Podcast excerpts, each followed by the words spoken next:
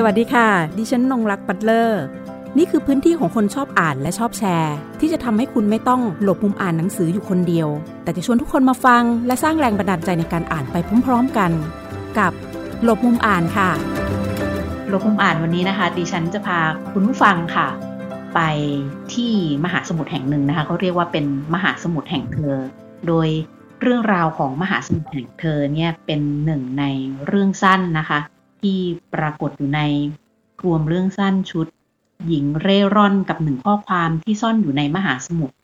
งานเขียนเล่มนี้นะคะ ก็มีผลงานของนักเขียนหญิงจำนวนหลายท่านที่ปรากฏอยู่ในนั้น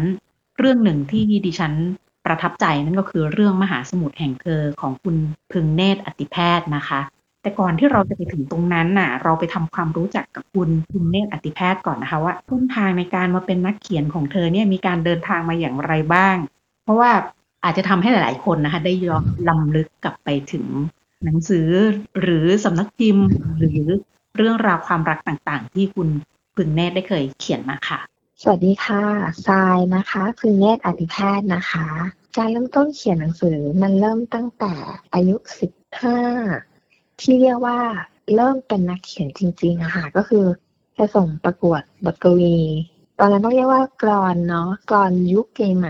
หลายท่านน่าถ้าเกิดทันนะคะยายใหม่เขาจัดประกวดบทกอนระดับมัธยมทั่วประเทศ หัวข้อเพราะเธอคือเพื่อนแล้วสายได้รางวัลชนะเลิศมาจากตรงนั้น ตอนนั้นคืออายุสิบห้าได้ที่หนึ่งก็ก็เลยเหมือนกึ่งกึ่งใบเบิกทางทำให้ได้เริ่มมีผลงานเป็นรวมเล่มกลอนกับยายไหมออกมาหลายเล่มมาก แล้วก็ผ่านช่วงมัธยมเข้ามหาลัย ช่วงนั้นก็เริ่มมีงานที่เป็น เช่นปากกาว่าแซนดี้อะค่ะอันนั้นเป็นเรื่องเล่าเรื่องผู้ชายเรื่องเก็บเจ็บคันคันของผู้หญิงกึ่งเฟมินิสอะไรอย่างเงี้ยมาเรื่อยๆจนกระทั่งเรียนจบเริ่มทำงาน อันเนี้ยเป็นการต้องเรียกว่าตัดสายสะดือของพึงเนตอดิแพทย์จริง ๆ เริ่มต้นเป็นงานวรรณกรรมอ่าท่อนหาคือต้องไม่เรียกว่าวรรณกรรมเนาะมันเป็นเรื่องเล่าบทความ ความรัก ชื่อ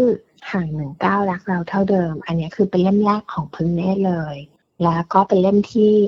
วางไข่เดือนเดียวแล้วก็แบบพิมพ์ซ้ำติดอันดับแปดอันดับสิบคิโนะซีเอ็ดอะไรอย่างเงี้ยค่ะ ซึ่งกับชีวิตนักเขียนตอนนั้นรู้สึกว่าอืมเล่มเล่มแรกที่เราตั้งใจจริง ๆ ในงานเชิงแบบ ใช้วรรณกรรมใช้ภาษาจริง ๆ ของนักเขียน มันเริ่มต้นจากตรงนั้นและได้รับผลตอบรับที่ดี ก็ ตีพิมพ์แปดครั้งนะคะเล่มนั้นแล้วไซก็เลยเริ่มเริ่มสนใจเรื่องสั้น เริ่มมีการอ่านหนังสือที่เป็นวรรณกรรมจริงจังขึ้น แล้วก็ศึกษางานดูว่า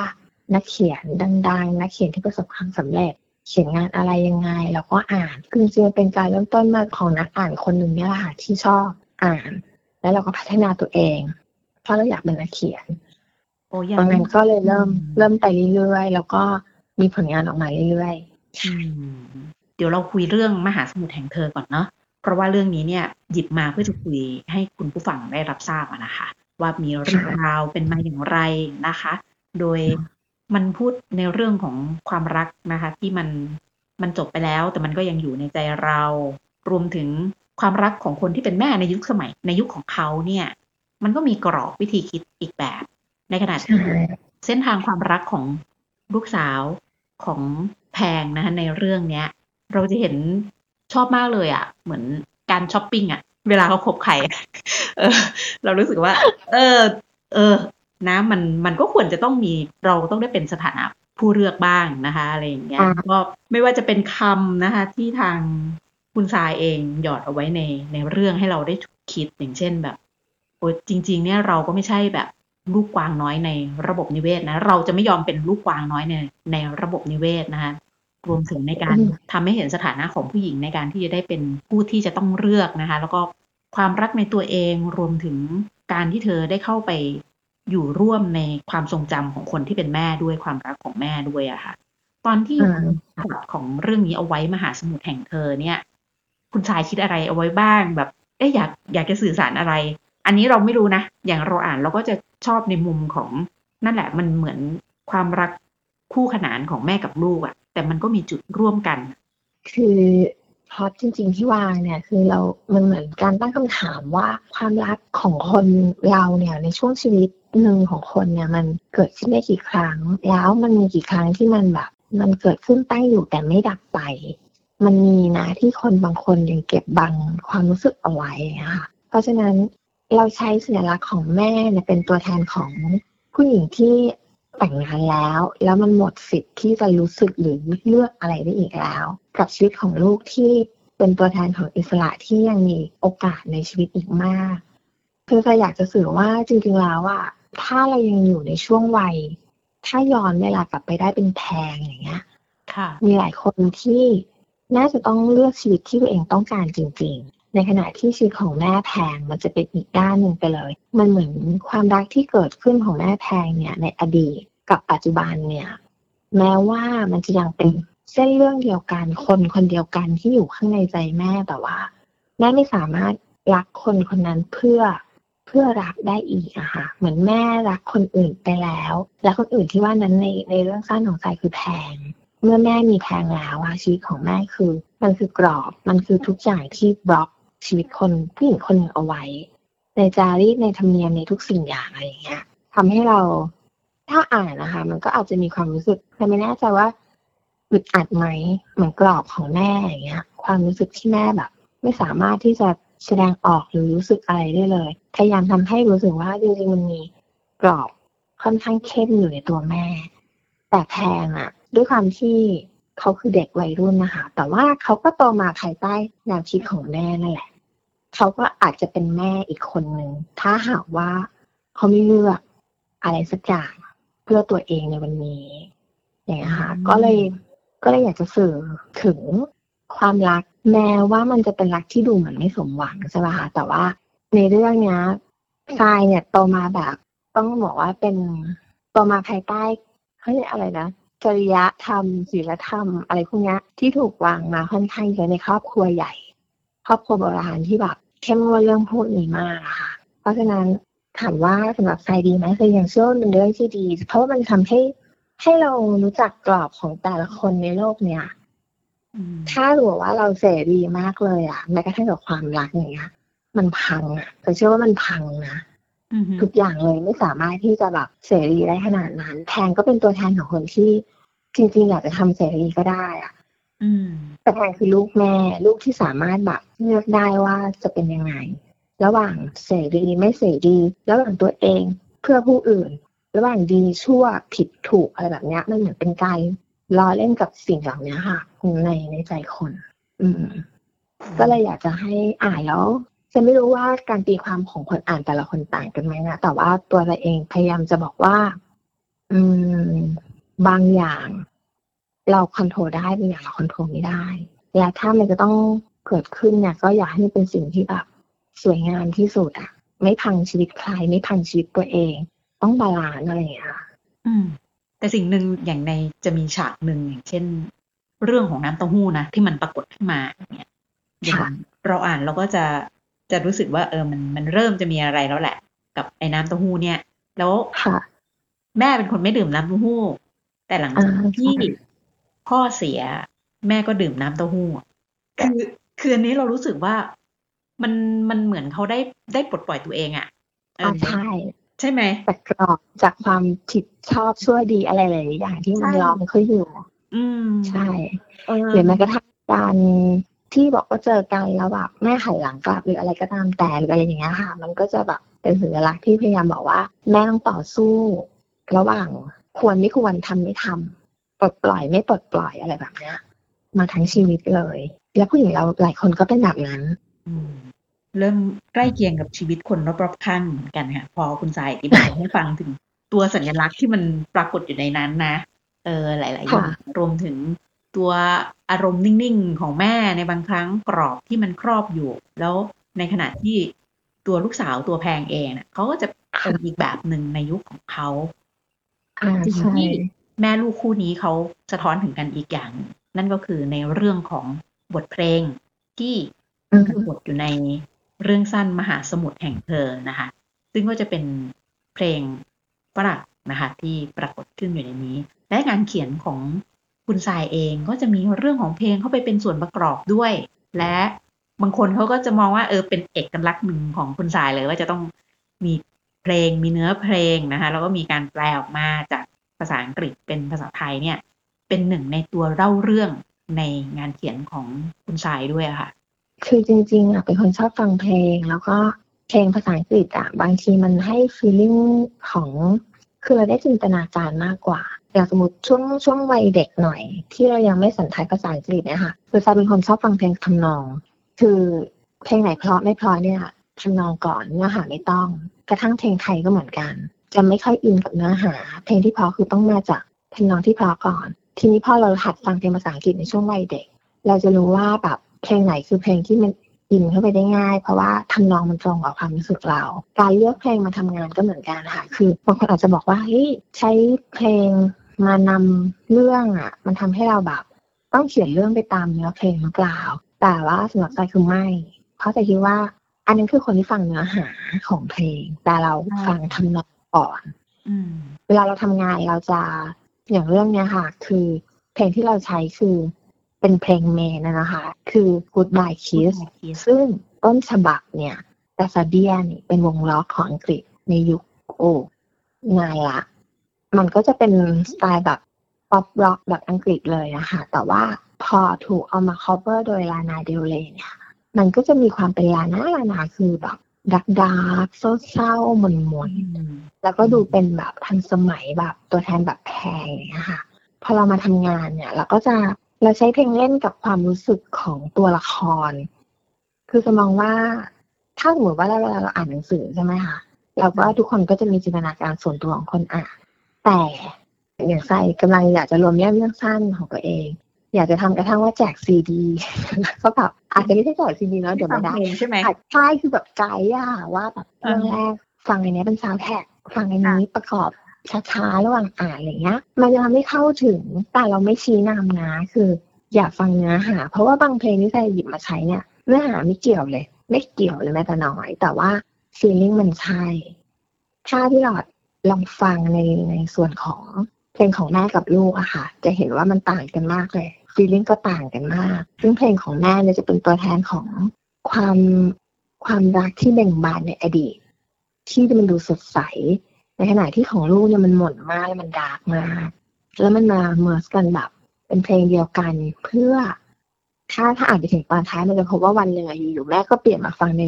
เวอร์ชั่นที่มันเศร้าด้วยนะแบบแปลว่า feeling ของแม่ก็เปลี่ยนไปด้วย ตามเพลงอย่างเงี้ยค่ะ การใช้เพลงมันทำให้ดีกับกับทรายหมายถึงคนเขียนนะคะ คือเราทำงานง่ายเราทำงานแล้วมันเหมือน จะพูดยังไงอะแบบจะทำงานม้วนเดียวจบ อืมไม่ไม่ใช่นักเขียนที่ คือการไม่ใช่นักเขียนที่ดีมากในแง่ที่แบบคิดละเอียดอะค่ะ อันนี้อันนี้ยอมรับเลยว่าตัวเองไม่ใช่คนที่แบบทำงานแบบ แก้สี่พรูห้าพรูอีดิทเพื่อให้มันสมบูรณ์อะไม่ฉันมองงานเขียนเป็นศิลปะ ทุกอย่างคือสด แล้วก็มันต้องออกมาจากตรงนั้นณเวลานั้นความรู้สึกตรงนั้น แล้วเวลาทำงานคือจะเปิดเพลงเดียวซ้ำๆซ้ำๆซ้ำๆจนกว่างานจะเสร็จ แล้วก็จะเสร็จภายในเวลา โดยมากเราจะทำงานคือหนึ่งเรื่องสั้นคือวันเดียวห้าชั่วโมงสิบชั่วโมง แล้วแต่แต่จบตรงนั้นคือจบแล้วก็จะอีดิทแค่ในส่วนของคำผิดเล็กๆน้อยๆแต่ฟีลลิ่งคือ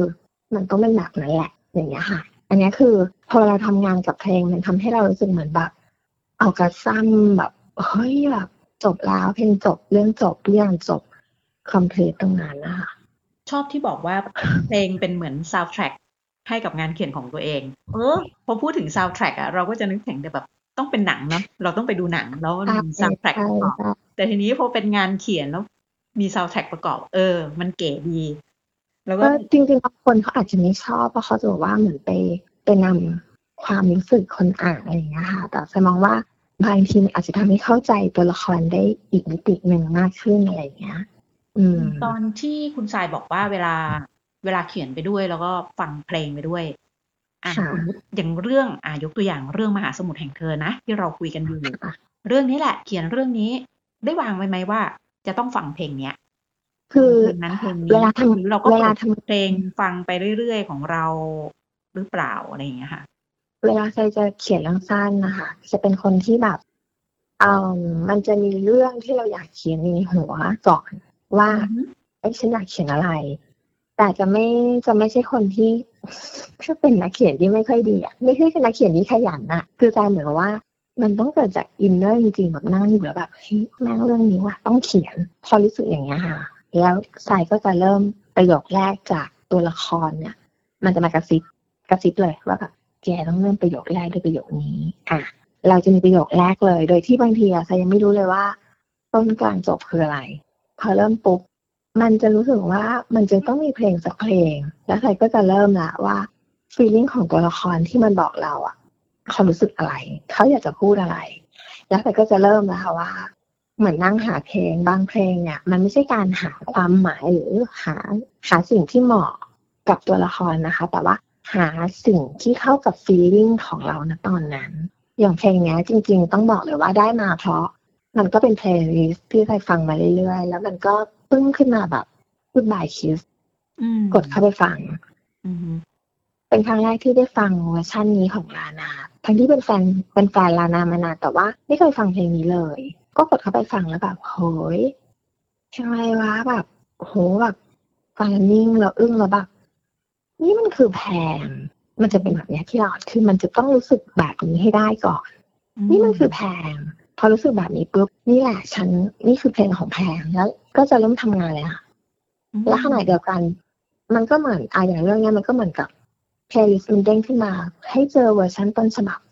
พอเรากดไปฟัง โอ้ my god นี่คือแม่ นี่คือแม่ นี่คือเพลงของแม่อย่างเงี้ย นี่คือสิ่งที่เราได้มาจากจากเพลง แต่อย่างบางเรื่องอย่างเงี้ยค่ะ impression นี้ที่เป็นเข้ารอบสุดท้ายในอินอวอร์ดปีห้าเจ็ดปีนั้นเนี่ยนาริพลค่ะนาริพลสุสวัสดิ์ได้ที่หนึ่งป๊อปแล้วก็ทรายเนี่ย พี่ปอนที่บุญศักดิ์ได้พูดบนเวทีวันประกาศว่า เป็นสองเรื่องสุดท้ายที่ชิงดำกัน ตัดสินกันยากมากแต่ว่าสุดท้ายป๊อปได้ไป เรื่องของทรายมันเป็นเรื่องจริงไม่มีอะไรเลยเรื่องนั้นคือเรื่องของความรักเหมือนกัน แต่ว่าก็มีเพลงด้วย และเพลงเนี่ย เป็นเพลงที่ใช้วิธีทำงานเดียวกันคือ เจอเพลงนี้ในเวลาที่เราต้องการเขียนเรื่องนี้พอดี แล้วพอมันใช่อะค่ะเราก็ทำงานเหมือนเดียวจบ เขียนแบบสามชั่วโมงเองแล้วนั้นจบปึ้งทุก ๆ เรื่องที่ทำงานก็เลยใช้คือมันเหมือนศิลปินวาดรูปบางคนก็อาจจะเปิดเพลงใช่ไหมคะ หรือกระทั่งคนเราทำงานออฟฟิศธรรมดาก็เปิดเพลงอะรู้สึกว่าเพลงมันคือสิ่งที่มันกระตุ้นการทำงานได้ดี แต่ว่า นักเขียนเนี่ยพอเราดิ่งลงไปแล้วเราเชื่อว่าเพลงนี้เพลงของตัวละคร มันก็จะง่ายขึ้นเองในการทำงานเรียกว่าเพลงนี้เพลงชี้นำนักเขียนมากกว่านะตอนเนี้ย หลังจากที่ใช่คือใช่ไหมเป็นเป็นเครื่องมือที่ดีมากเลยอะคือเราอะถ้าจะบอกเลยนะว่าจะเป็นนักเขียนที่ถูกตัวละครนำไปตลอด ถูกถูกทุกอย่างนำไปแล้ว เราตอบไม่ได้ด้วยว่าให้มันจบยังไงแล้วใจจะรู้ก็ต่อเมื่อใจเขียนย่อหน้าสุดท้ายนี่จริง ๆนะคะ ทุกเรื่องที่จบลงเนี่ยคือใจเราไม่ได้เลย ล่วงหน้าไม่ได้เลยใจแพนไม่ได้ด้วย ซึ่งเลยบอกเลยว่า นี่ไม่ใช่นักเขียนที่เก่ง เพราะว่าไซพลอตไม่ได้แต่ไม่สามารถแบบวาง concept หรือหลอกคนอ่านหรืออะไรเงี้ย no บางทีไม่ได้ตั้งใจ ทุกอย่างมันมาจากข้างในจริง ๆ ของตัวละครแล้วก็มันออกมาแบบนั้น มันก็เลยเหมือนสดหน่อย เหมือนดูงานบ้านลูกใช่ มันเหมือนกำลังวาดภาพสดให้คุณเขาดูอยู่อะอ่านเล่นไปด้วยกันอะ เออใช่แล้วก็ไปด้วยกันจบอย่างเรื่องเนี่ย เวลาเขียนจบบางครั้งก็รู้ด้วยว่า มีข้อผิดพลาดหรือว่าหมายถึงความไม่เพอร์เฟกอะค่ะ คือถ้าเกิดเราแก้ตรงเนี้ย อาจจะดีขึ้น อาจจะดูแบบสมบูรณ์แบบขึ้นแต่ว่าเราไม่แก้เรารู้สึกว่ามันสมบูรณ์ในตัวมันตอนนั้นแล้ว และอยากให้มันเป็นแบบนั้น คือ ความไม่สมบูรณ์แบบบางครั้งมันก็ มันก็คือจริงอะมันคือความจริงของงานชิ้นนั้นอะไรเงี้ยแต่ก็จะปล่อยวันนี้ทุก ๆ งานของใจก็จะไม่ใช่งานที่แบบต้นปิงกระไดอ่านอะไรอย่างเงี้ย คืองานของไซเป็นงานที่คนทั่วไปอ่านแล้วเก็ตได้ง่าย ๆ ค่ะ แต่ว่าแค่อยากให้อาจจะใช้อารมณ์เยอะในเรื่อง น่าจะเป็นแบบนั้นมากกว่า แต่เชื่อว่างานที่มันถ่ายทอดออกมาด้วยภาษาธรรมดาเนี่ยแหละ มันคือจริง อาจจะเป็นส่วนหนึ่งที่ทำให้คนที่อ่านหายหนึ่งก้าวรักเราเท่าเดิมอะค่ะ เขาบอกว่ามันทำไมมันถึงเพียงแปดครั้ง ก็เพราะว่ามันเป็นเรื่องธรรมดาที่อ่านแล้วเขารู้สึกว่ามันกระทบใจเขา คือสายพยายามตั้งเป้ากับตัวเองว่า เวลาจะเป็นนักเขียนน่ะ คือสายอยากเป็นนักเขียนในเวอร์ชันที่ช่วยให้ผู้คนรู้สึกดีขึ้นกับตัวเองกับชีวิต ใจไม่ได้เป็นนักเขียนที่เขียนงานเก่งแบบขั้นเทพ มาเพื่อแบบเป็นซีไรส์อะไรอย่างเงี้ยใจอาจจะไม่ใช่แนวนั้นแต่ว่าจะอยากให้งานเขียนอะเป็นสิ่งที่จะทำเพื่อสังคมอะค่ะ คือไม่ได้แนวงานนะคะ แต่ว่าถ้าคนคนหนึ่งจะอ่านงานเราแล้วรู้สึกดีขึ้นกับชีวิตได้ อย่างห่างหนึ่งก้าวเนี่ยจะเป็นอะไรที่คลาสสิกมากประโยคหนึ่งที่ได้รับบ่อยสุดคือรอดตายจากความรักมาได้ตอนวัยรุ่นก็เพราะหนังสือคุณทรายเลยค่ะหรือกระทั่งทุกวันเนี่ยค่ะที่หลอดคือทราย เป็นเจ้าของเพจเสื้อผ้าเด็กใช่ไหมคะ Baby Bohemian ลูกค้าเนี่ยเป็นคุณแม่ ซึ่งคุณแม่เนี่ยก็จะวัยเดียวกับทรายคือสามสิบ up สี่สิบ up อะไรอย่างเงี้ยเชื่อไหมว่าทรายเจอลูกค้าที่เป็นแฟนคลับหนังสือเล่มเนี้ยเขาอ่านตั้งแต่อายุสิบแปดยี่สิบยี่ห้าทุกคนแบบพอรู้ว่าอ้าวนี่คือเพิ่งได้หล่ออะไรเงี้ย inbox มา ส่งรูปหนังสือมาบอกว่ารอดตายจากแฟนคนแรกมาได้เพราะคุณตาย ตอนนั้นแบบฟูมฟายมากแบบจะเป็นจะตายกับความรัก แต่พออ่านเล่มนี้ปุ๊บเฮ้ย ฉันต้องรักตัวเองสิ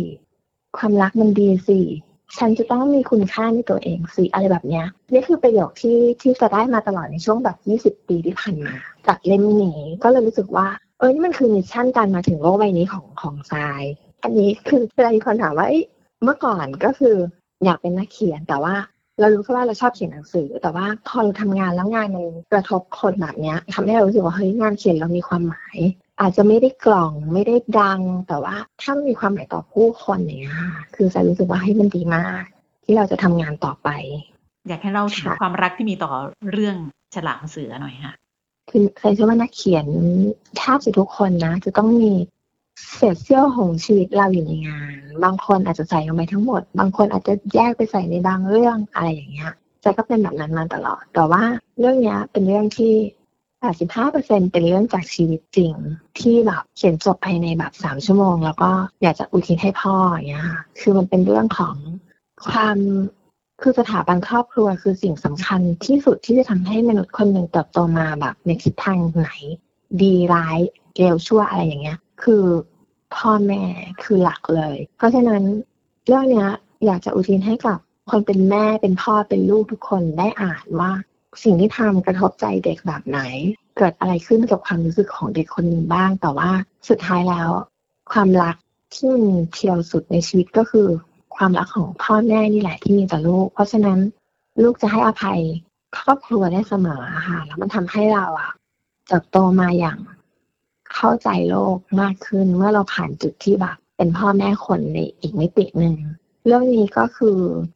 เขียนจากชีวิตตัวเอง แต่มันอาจจะไม่ได้ทั้งหมดแล้วเล่าแล้วแบบเกตแต่ว่า ก็คือมุมหนึ่งที่ใจอยากจะนำเสนอ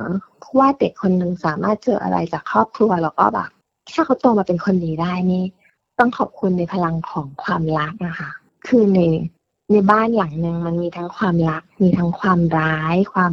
พลังของความเกลียดของเด็กคนหนึ่งหรือพลังของความรักที่แม่มีต่อพ่อ พ่อมีต่อลูกลูกมีต่อพ่อแม่อะไรเงี้ย มันจะตีอยู่ในนั้นแล้วถ้าถ้าเด็กอะแยกไม่ออกว่าเชื่อเชื่อในเรื่องของความเกลียดหรือความรักมากกว่ากัน ถ้าเขาเลือกเป็นเรื่องของความเกลียด ความแค้น ความทุกข์เนี่ยค่ะเขาก็จะไปในอีกเวนึงแต่ว่าทรายชื่อในเรื่องความงามความดีของชีวิตชื่อในเรื่องความรัก เพราะฉะนั้นภาพทั้งหมดที่ปรากฏในเรื่องนั้นนะ